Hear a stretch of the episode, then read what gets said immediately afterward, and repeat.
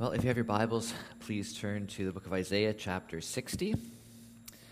It's a passage that we're going to be looking at uh, this morning, Isaiah chapter 60.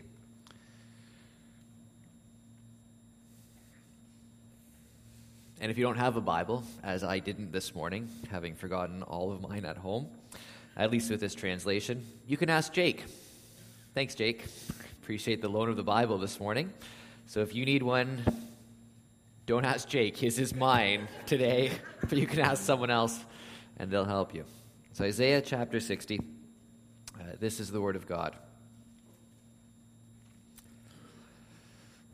Arise, shine, for your light has come, and the glory of the Lord rises upon you. See, darkness covers the earth, and thick darkness is over the peoples. But the Lord rises upon you, and his glory appears over you. Nations will come to your light, and kings to the brightness of your dawn. Lift up your eyes and look about you. All assemble and come to you. Your sons come from afar, and your daughters are carried on the hip. Then you will look and be radiant. Your heart will throb and swell with joy. The wealth on the seas will be brought to you to you the riches of the nations will come. Herds of camels will cover your land, young camels of Midian and Ephah, and all from Sheba will come, bearing gold and incense and proclaiming the praise of the Lord. All Kedar's flocks will be gathered to you, the rams of Nebaioth will serve you. They will be accepted as offerings on my altar, and I will adorn my glorious temple. Who are these that fly along like clouds, like doves to their nests? Surely the islands look to me. In the lead are the ships of Tarshish, bringing your children from afar with their silver and gold, to the honor of the Lord your God, the Holy One of Israel. For he has endowed you with splendor. Foreigners will rebuild your walls, and their kings will serve you. Though in anger I struck you, in favor I will show you compassion. Your gates will always stand open, they will never be shut, day or night, so that people may bring you the wealth of the nations, their kings led in triumphal procession. For the nation or kingdom that will not serve you will perish, it will be utterly ruined. The glory of Lebanon will come to you, the juniper, the fir, and the cypress together to adorn my sanctuary, and I will glorify the place for my feet. The children of your oppressors will come bowing before you. All who despise you will bow down at your feet and will call you the city of the Lord, Zion of the Holy One of Israel. Although you have been forsaken and hated, with no one traveling through, I will make you the everlasting pride and the joy of all generations.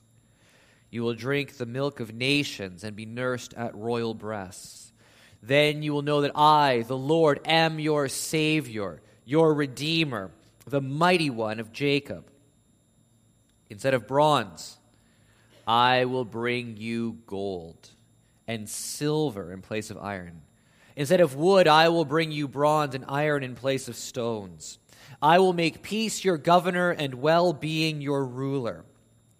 No longer will violence be heard in your land, nor ruin or destruction within your borders, but you will call your walls salvation and your gates praise. The sun will no more be your light by day, nor will the brightness of the moon shine on you. For the Lord will be your everlasting light, and your God will be your glory. Your sun will never set again, and your moon will wane no more. The Lord will be your everlasting light, and your days of sorrow will end. Then all your people will be righteous, and they will possess the land forever. They are the shoot I have planted, the work of my hands, for the display of my splendor. The least of you will become a thousand, the smallest a mighty nation. I am the Lord. In its time, I will do this swiftly. Well, I don't know uh, exactly what your summer has been like so far, probably fast for most of us. Um, but we gather here together from whatever our life circumstances are. And so let's just take a moment individually just to catch our breath, catch our spiritual breath. Take a moment to pray, just as an individual before the Lord. Ask Him to, to be with you uh, this morning, to open His Word to you, to give you insight, uh, to give you a receptive heart. But also, there's, if there's something weighing on your heart, something that's on your mind, the Lord already knows it, but just lay it out before Him. And after a few moments, I'll lead us together in prayer.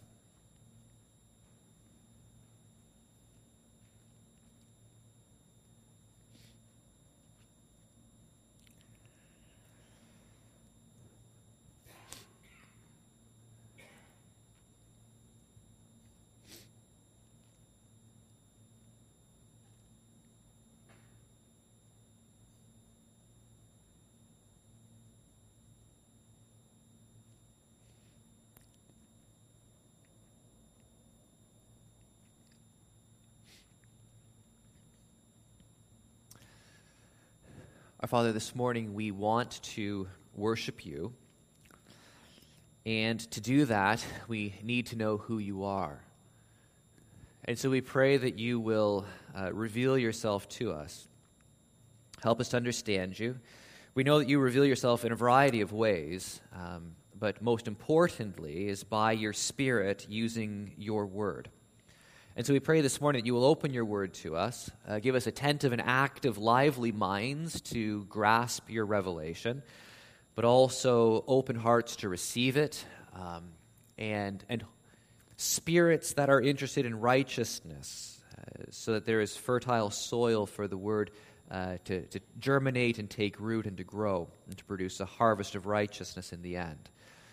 Lord, we would think of those uh, who are normally with us, who are away, uh, perhaps on vacation, perhaps ill, and we would ask that you would be with them, Lord, wherever they are, that you would draw them close to yourself, that you would minister to their hearts. We would pray for those uh, who are in this building but in a different room right now. Uh, we think of our the nursery, the children's ministry. Lord, we pray that it will actually be ministry, uh, that it won't just be babysitting, but that there will be things that are done, things that are accomplished uh, in your kingdom, uh, even here and now. Lord, we ask that you would fill us with your Spirit for your name's sake. Help us to see Jesus. Help us to see you and not to turn away. For we ask it in the name of our Lord and Savior Jesus Christ. Amen. Well, this, this last week, uh, I was speaking at a Bible conference at Wesley Acres in Prince Edward County, just south of Belleville. Uh, where it's, it's on a little peninsula, and you can see the Sandbanks Provincial Park you know, just across the water. Some of you have probably been there, and so you uh, know how beautiful that area is. And so it's, it's Free Methodist country uh, up there, and Wesley Acres is a Free Methodist camp, and so it was uh, really wonderful for me to have the opportunity to be there, uh, to speak and to preach. And the group that was there was, was incredibly receptive. Uh, just, just absolutely a delight uh, and a joy to, to teach and minister uh, in those contexts. Uh, Jake was up at MBC uh, ministering to the youth this last week as well. And the reports that I have heard, I recommended him for that. And the reports that I have heard have been very, very good although I only talk to him. Uh, so I, I don't know. I have to I have to actually contact my contacts up there and get their perspective. But Jake seemed to think he did a, just a fantastic job. You know, he, he was speaking on uh, humility and such, and so it was just perfect that he came back with that kind of report. No, it, uh, I, Jake, I, I mean, we, we tease each other a lot, but I wouldn't have recommended you if I didn't think you'd do all of us credit uh, here at the church. And so it's great to, to work with someone who you can trust uh, in that way as well. So we were, we were off ministering in different places. The Wesley Acre folk were extremely gracious, which was nice actually, because I have never in my life destroyed more camp property than I did this last week. Uh, entirely accidentally, I assure you. Uh, one night I was making, a, making a, a campfire, and so I was chopping wood. Dusky, it's a little bit dark. And you know, if you're, if you're chopping wood, uh, it, it's, uh, it can be difficult, depending on the wood that you're chopping, if you don't have a nice stone or a nice stump that you can put, place the wood on to chop. If it's just the earth, you know, there's, there's so much give in the ground, it's really hard to chop through. And so I drove the axe into a particularly tough piece of wood, uh, and uh, it didn't split. So oh, that's fine. So then, then, all you do, of course, you know, if you, if you, chop whatever, is then you just pick up the axe with the wood stuck on the end, and you swing it down, and that drives it through. So you do that into the earth, and, and nothing happens. So I was looking around, and, and, there's no stones or no, no rocks of sufficient size, and I wasn't going to chop down a tree to have a stump. And, and so I thought, well, well, here's the trailer, and, and there's, there's a couple patio stones just off the trailer. Well, that's, that's pretty solid. I mean, that'll, that'll do the job. So, so I drove the, the wood, the axe on it, down into that, that patio stone, and, and, and the wood didn't split. I'll just try it again. Did it again, and a third time, and nothing much was happening. So I just sort of kicked the wood off from the axe and looked down, and I had shattered the patio stone.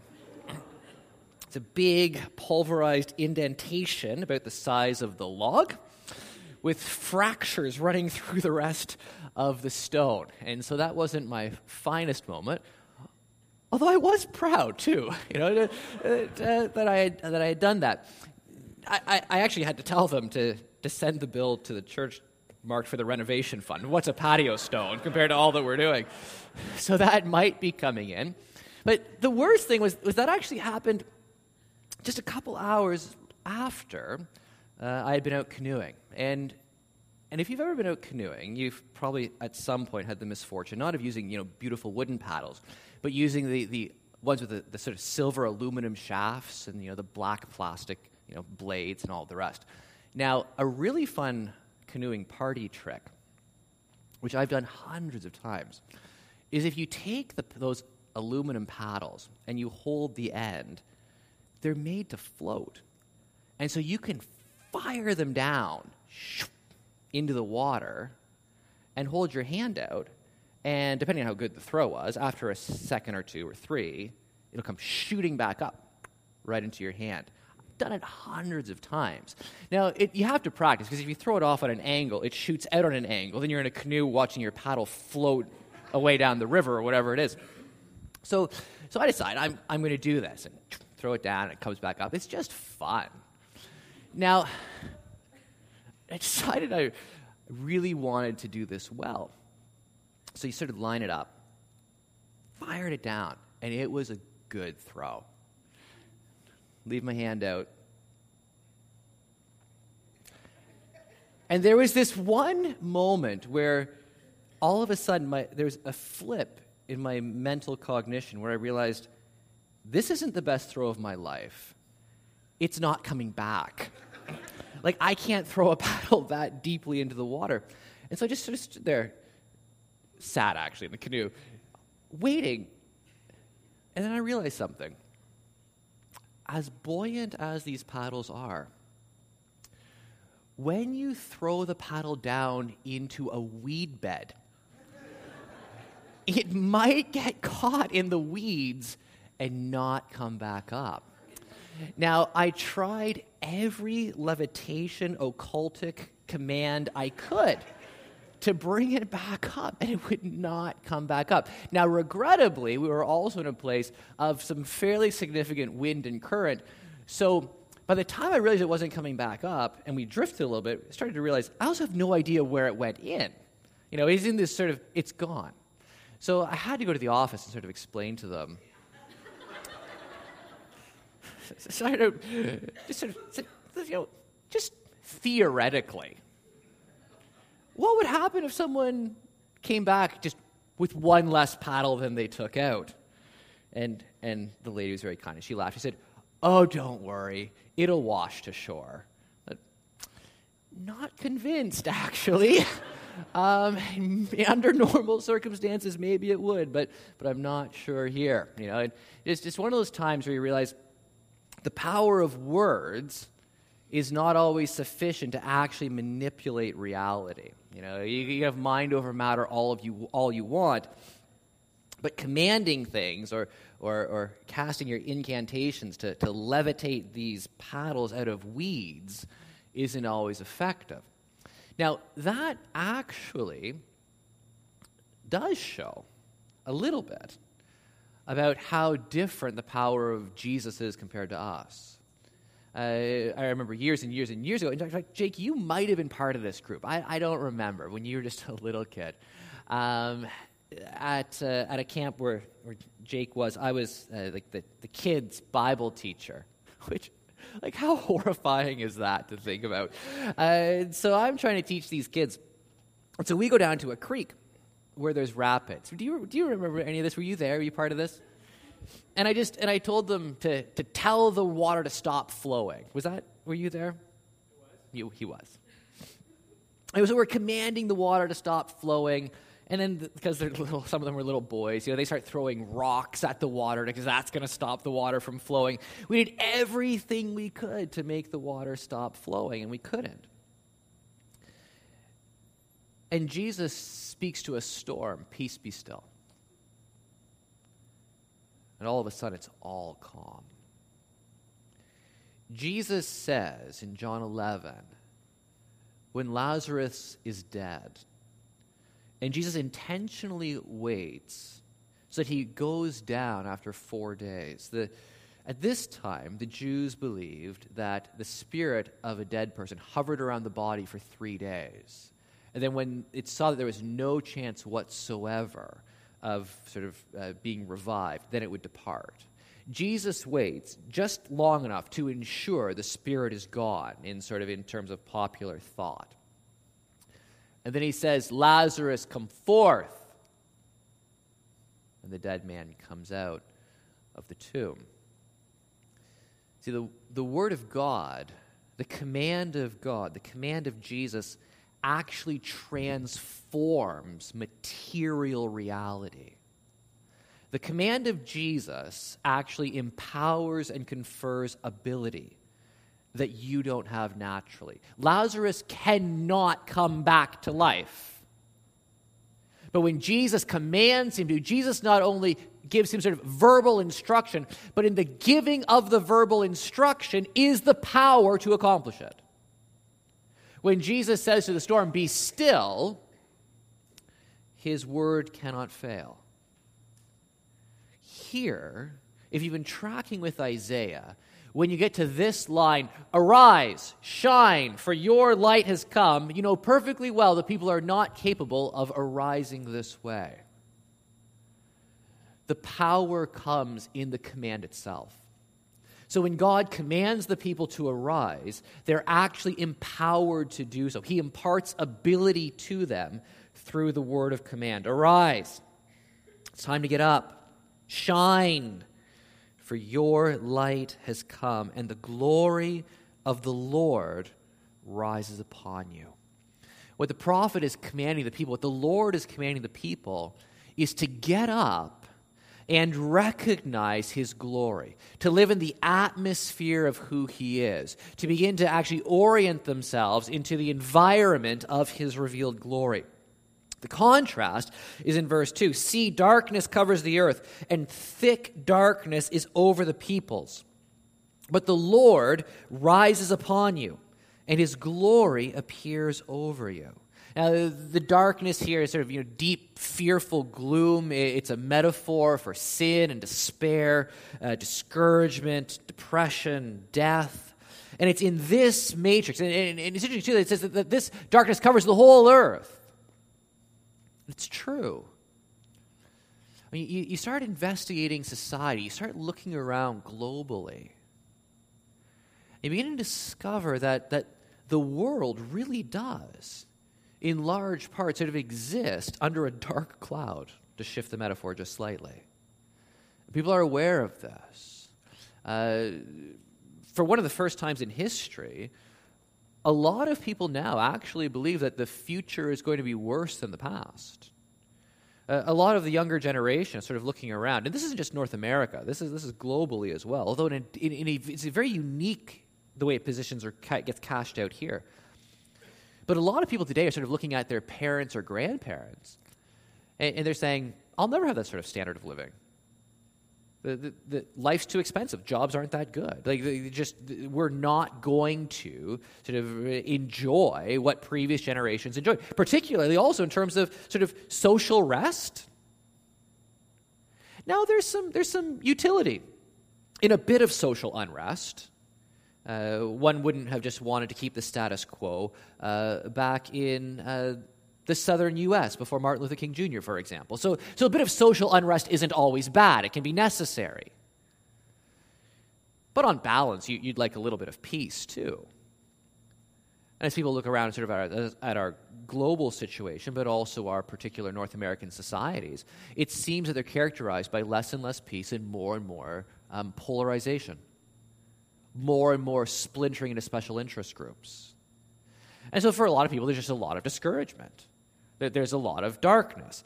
And so thick darkness is over the peoples, but but the Lord rises upon you, and his glory appears over you. In other words, when you're told to arise and shine, it's not because of sort of the, the intrinsic light and goodness of your own self. It's because you can reflect the glory of God. Uh, you can be like a prism. The light doesn't come through you, but the light can shine through you. The light can be refracted through you.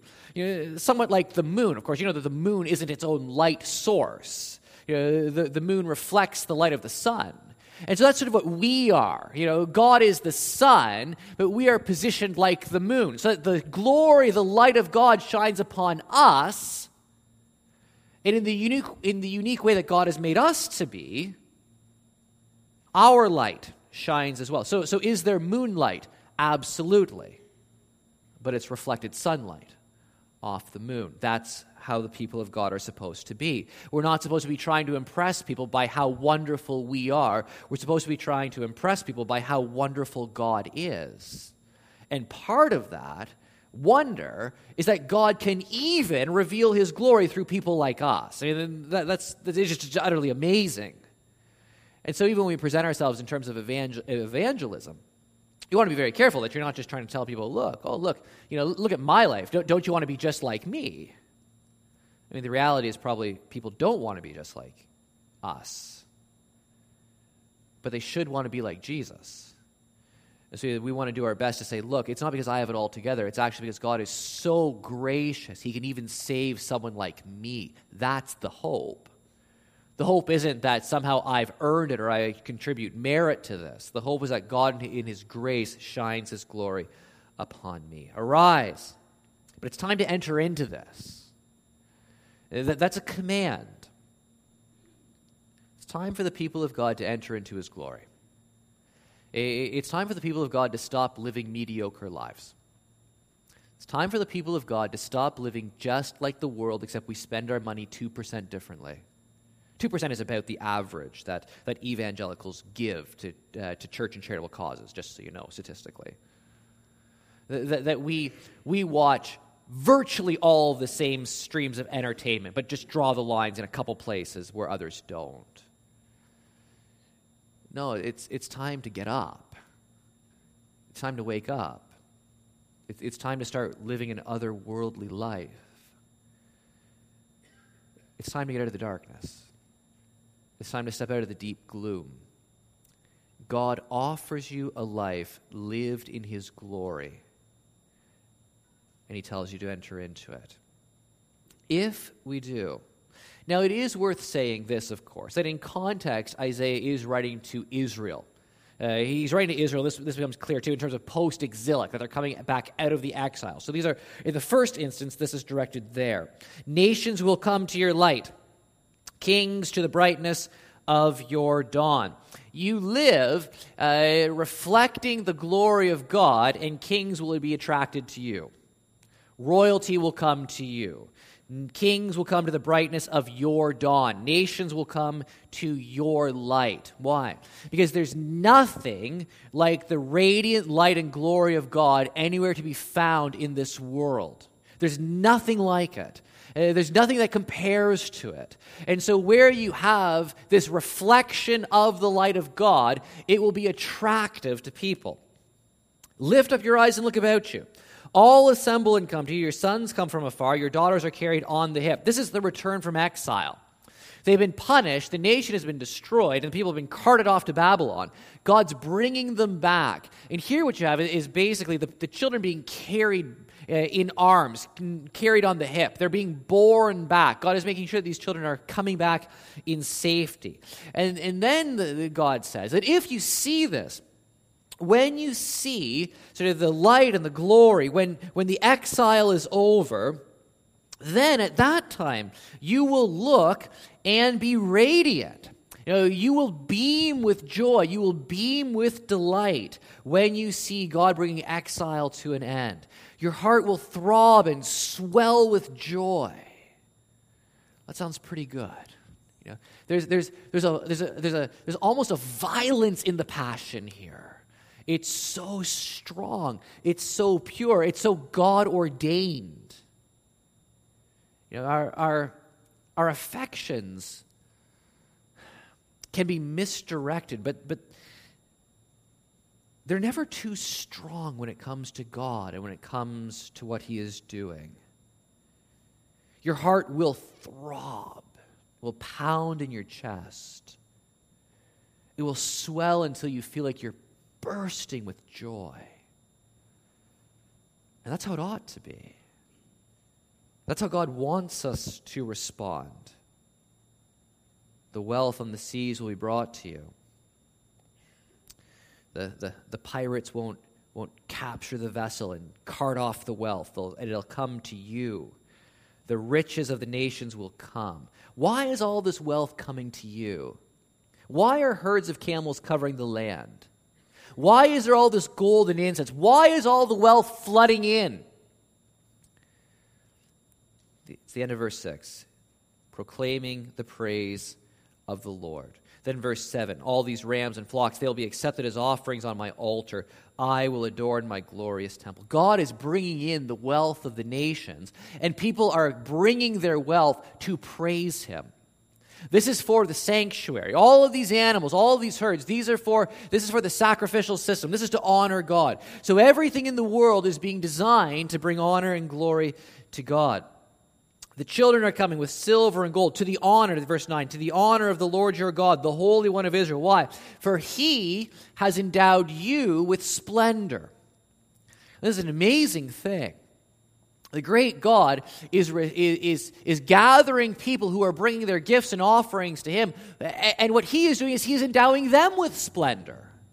He, he is blessing them. He is making them radiant. He is filling their heart with joy. He's filling their heart with love. This is what God does for these people as they come to meet with Him. The exile, of course, the city was destroyed. Here it's being rebuilt in verses 10 through 14. Foreigners will rebuild your walls, their kings will serve you. In anger I struck you, in favor I will show you compassion. Your gates will always stand open, they'll never be shut day or night. Why? Well, I mean, the reason that at night they shut the gates is for safety. So you get this in Revelation as well. When, when the gate of the city is never shut, it's because there's no danger at all.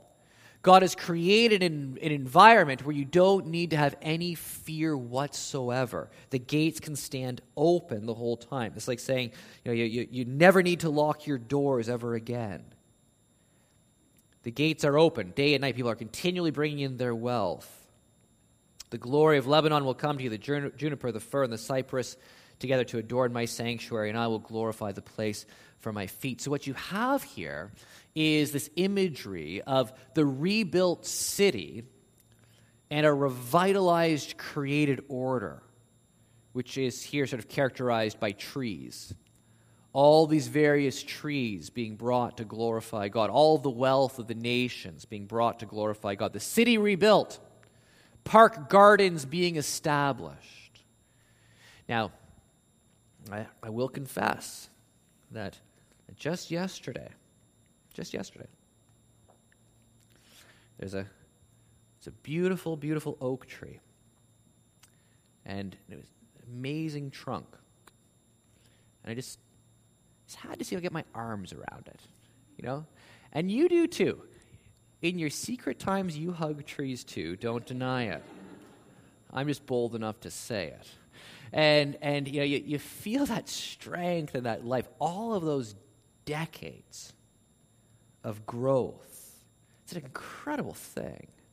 Think about all the, the, all the storms, all the things that those trees endure, all that they stick it out through. Then you know, too, that what you're seeing, towering above you, all the, at this time of year, all the, the, the leaves and, and the greenery and all the rest, if you could just see under the ground, the root system of these things is incredible.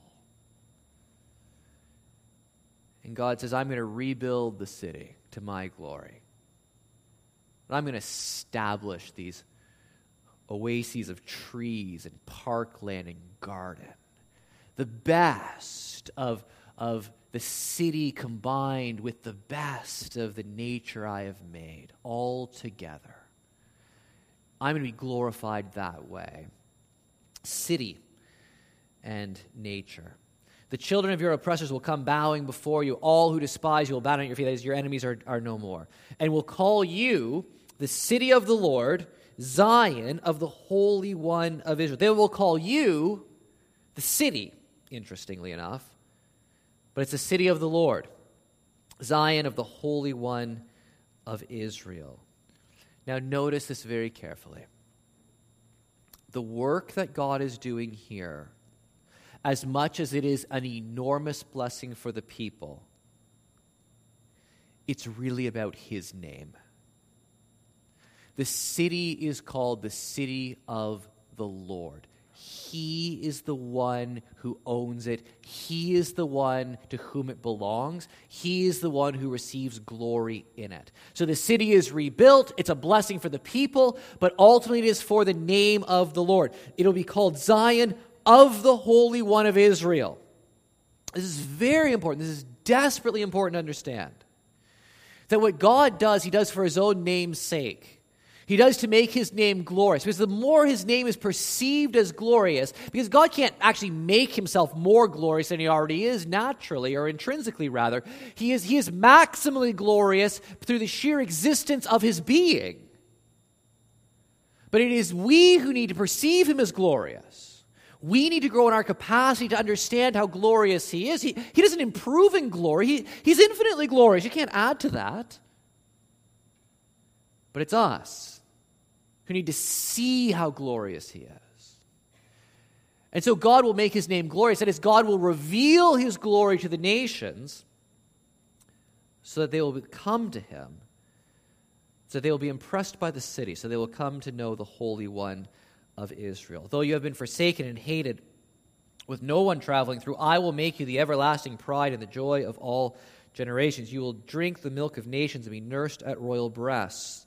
It's actually fascinating in terms of uh, a mixed metaphor here. Literally, it's you will drink the milk of nations and be nursed at the breasts of kings. Now you're you're dealing with a metaphor. Okay. This is not a, it's not a comment about you know, ancient physiology. Clearly, nations don't have milk. Kings don't have breasts. The idea here is to take the epitome of royalty, that is, the king, patriarchal context, and the epitome of nourishing, sustaining care. That's nursing. So you combine them, you mix the metaphor the milk of nations, the breasts of kings. The idea is that you could not be more royally taken care of and nourished. Royalty itself gives you life. God Himself is the one who gives you life as the great King. And when this happens, when you nurse at royal breasts, when God brings it about,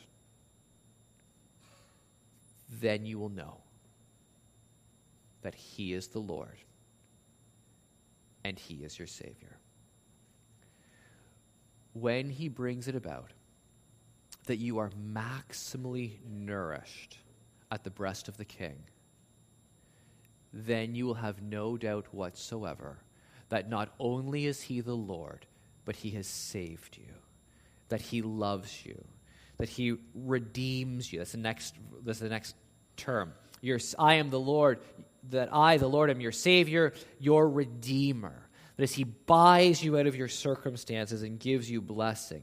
I am the mighty one of Jacob. As I stand in covenant faithfulness to my people, I am the mighty one. I'm able to bring this about. I can nourish you tenderly because I am so strong. Your Savior, your Redeemer. Instead of bronze, I will bring you gold. So you are nursed at the breasts of kings and you are given gold. This is what God does. When God does that, on that day, you will know in a new experiential way what it means to have the Lord as your Savior and your Redeemer. I'll br- instead of bronze, I will bring you gold silver in place of iron. Instead of wood, I will bring you bronze, and iron in place of stones. In other words, God is going to, instead of giving you what's good, God is going to give you what's best. He's going to give you what's better and better and better and better, categorically, in every way. You thought you wanted this. God could give you that, but He's not going to. He's going to give you something better. You would have settled for bronze, but he'll give you gold. I will make peace your governor and well being your ruler. That sounds pretty good. To be governed by peace, to have well being itself ruling over you. When that happens, no longer will violence be heard in your land, nor ruin or destruction within your borders. And this is, this is something we should pray for, something we should long for for the day of fulfillment of this. No more violence. It's such a violent world. It's such a violent society. And for a day when, when peace really is the ruler and there's no more violence of any kind to be found in the land, no more ruin, no more destruction. But instead of that, the walls themselves are called salvation. The gates themselves are called praise. The sun will no more be your light by day, nor will the brightness of the moon shine on you. For the Lord will be your everlasting light, and your God will be your glory. The Lord himself will be your light. The sun will never set again, and your moon will wane no more. Now, this is where you clearly, again, see that it, this, is, this is obviously figurative language. Because what you just have in verse 19 is the sun will no more be your light, the brightness of the moon, nor will the brightness of the moon shine on you. So you're told basically, so you read that, you know, well, there's, seems like there's no more sun, there's no more sunlight, and the moon isn't shining, there's no brightness of the moon either. So it seems like the sun and the moon are done away with. But the next verse says, Your sun will never set again. He's always there, always shining. Your moon will wane no more, meaning, meaning that the moon itself will always be at sort of at maximum brightness. This is what you have to, I mean, just this is just off to the side. This is just for free. This is one of the reasons why you just have to love language. Right? Because, because there's just a sort of a strict contradiction here. But it's not a contradiction at all. It's, it's, it's beautifully playing with the images evoking different sentiments, different, different ideas, just, just playfully around the edges. So that you don't, the sun's not your light anymore, the moon doesn't shine anymore, but the sun never sets again and, and the moon never wanes again. The Lord will be your everlasting light. That's the point. Sun or moon, oh, it's God that's my source of light my everlasting light. You can't help but think of Revelation, of course, new heavens, new earth, no more sun, moon, etc be interesting. Be interesting if there is a sun and a moon. Uh, you, you, can't just, you can't just read the language overly literally at that point. This, this, this passage tells you you can't. So, what will, what will it be like? I don't know, but it's going to be good. The Lord will be your light, He will be your everlasting light. And notice the parallelism. So these verses 19 and 20 are constructed in par- to, to parallel each other. Obviously, you're supposed to take the, the references to sun and moon in 19 and 20. You're supposed to think about them, puzzle that out, worry that out a little bit. But then the Lord will be your everlasting light. Verse 19, the Lord will be your everlasting light. Verse 20, then the end of 19, and your God will be your glory. That stands in parallel contrast with 20, and your days of sorrow will end. But do you know in this kind of construction, those last terms are just two different ways of saying the same thing? In other words, when God is your glory, your days of sorrow are done. When God is your glory, your days of sorrow are over. They are at an end. Think about you know, the Chronicles of Narnia, the, the, the little poem about when, when Aslan comes back, you know, and all the bad times are over and done. That's what Isaiah is saying. When the glory of God in consummated splendor shines on us, the days of sorrow are done. The bad times, all the bad times are over and done. They're gone. And they're gone forever the days of sorrow will end. Then, at that time, all your people will be righteous. Now, this is obviously now looking eschatologically well past anything in this world. All of your people will be righteous. They will possess the land forever. And so, what God is doing is He's, he's putting His glory on people. He is their light. Their days of sorrow are done. Why? Because they're righteous now.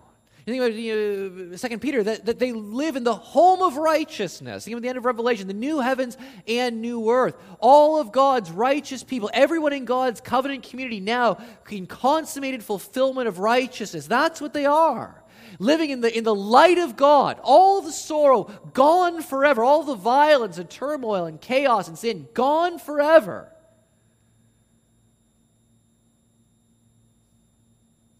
This is what God grows. This is God's garden. They are the shoot I have planted, the work of my hands. And the imagery here is, is, is God getting down into the dirt and, and, and, and scraping out, hollowing out uh, that, that, that divot in the earth, to, and then taking that shoot and, and putting it down. Then, then, then smoothing the soil back around it. This is the shoot I have planted, God says. It's not, not a shock that God's a gardener. That's how the Bible starts. And so he, he, he plants this. He plants this shoot, the work of his hands, and it begins to grow. And when it has fruit, the fruit is the splendor of God. This is the shoot I have planted for the display of my splendor. Do you know that's really what the fruit of the Spirit in Galatians is about? The fruit of the Spirit is the fruit that God is getting from the shoots that He has planted. You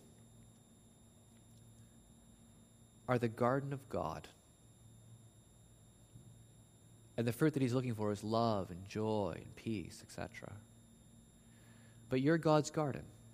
Think about all of the agricultural, agrarian metaphors in, in the parables of Jesus. He's producing a harvest in you for the display of his splendor. Next time you're out in a garden or out walking by uh, a property that has flowers or, or whatever, just stop and take stock that you are the garden of God. Your gardener, the gardener of your soul is Yahweh. And he's working in you to display his glory.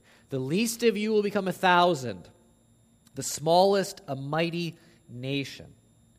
I am the Lord. And then the words that give hope, which are so hard to hear, in its time, I will do this swiftly. Hope.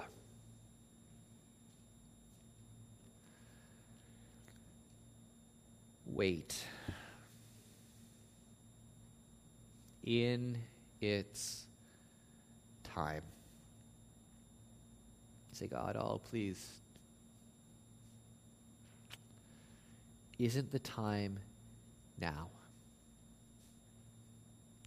Isn't the time this exact second? I'm not talking about after lunch. I mean now. Uh, he says, I am the Lord.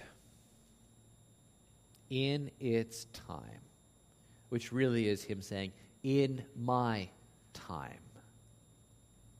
I will do this swiftly.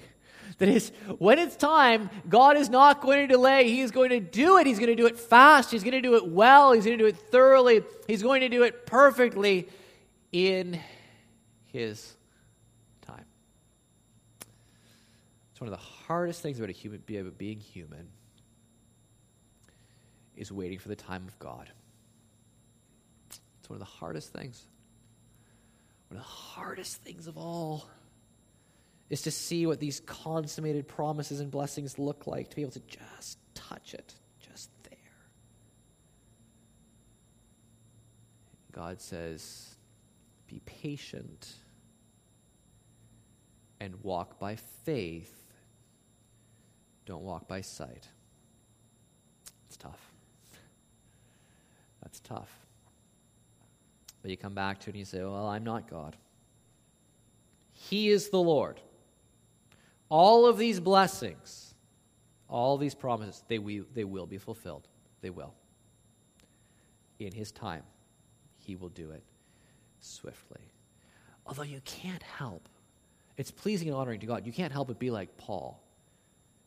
Maranatha. So it is, come, Lord. Come on. Come back. The end of Revelation, after considering the fulfillment of these things, he says, even so, I am coming soon. Amen. Come, Lord Jesus. You know, the desire of the people of God. Let's see this brought to fulfillment.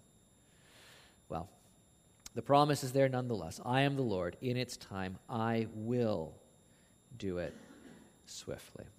Well, may God help us to wait and to hope uh, for his time and for all of his purposes. I'm going to ask our musicians to come and lead us in our closing song.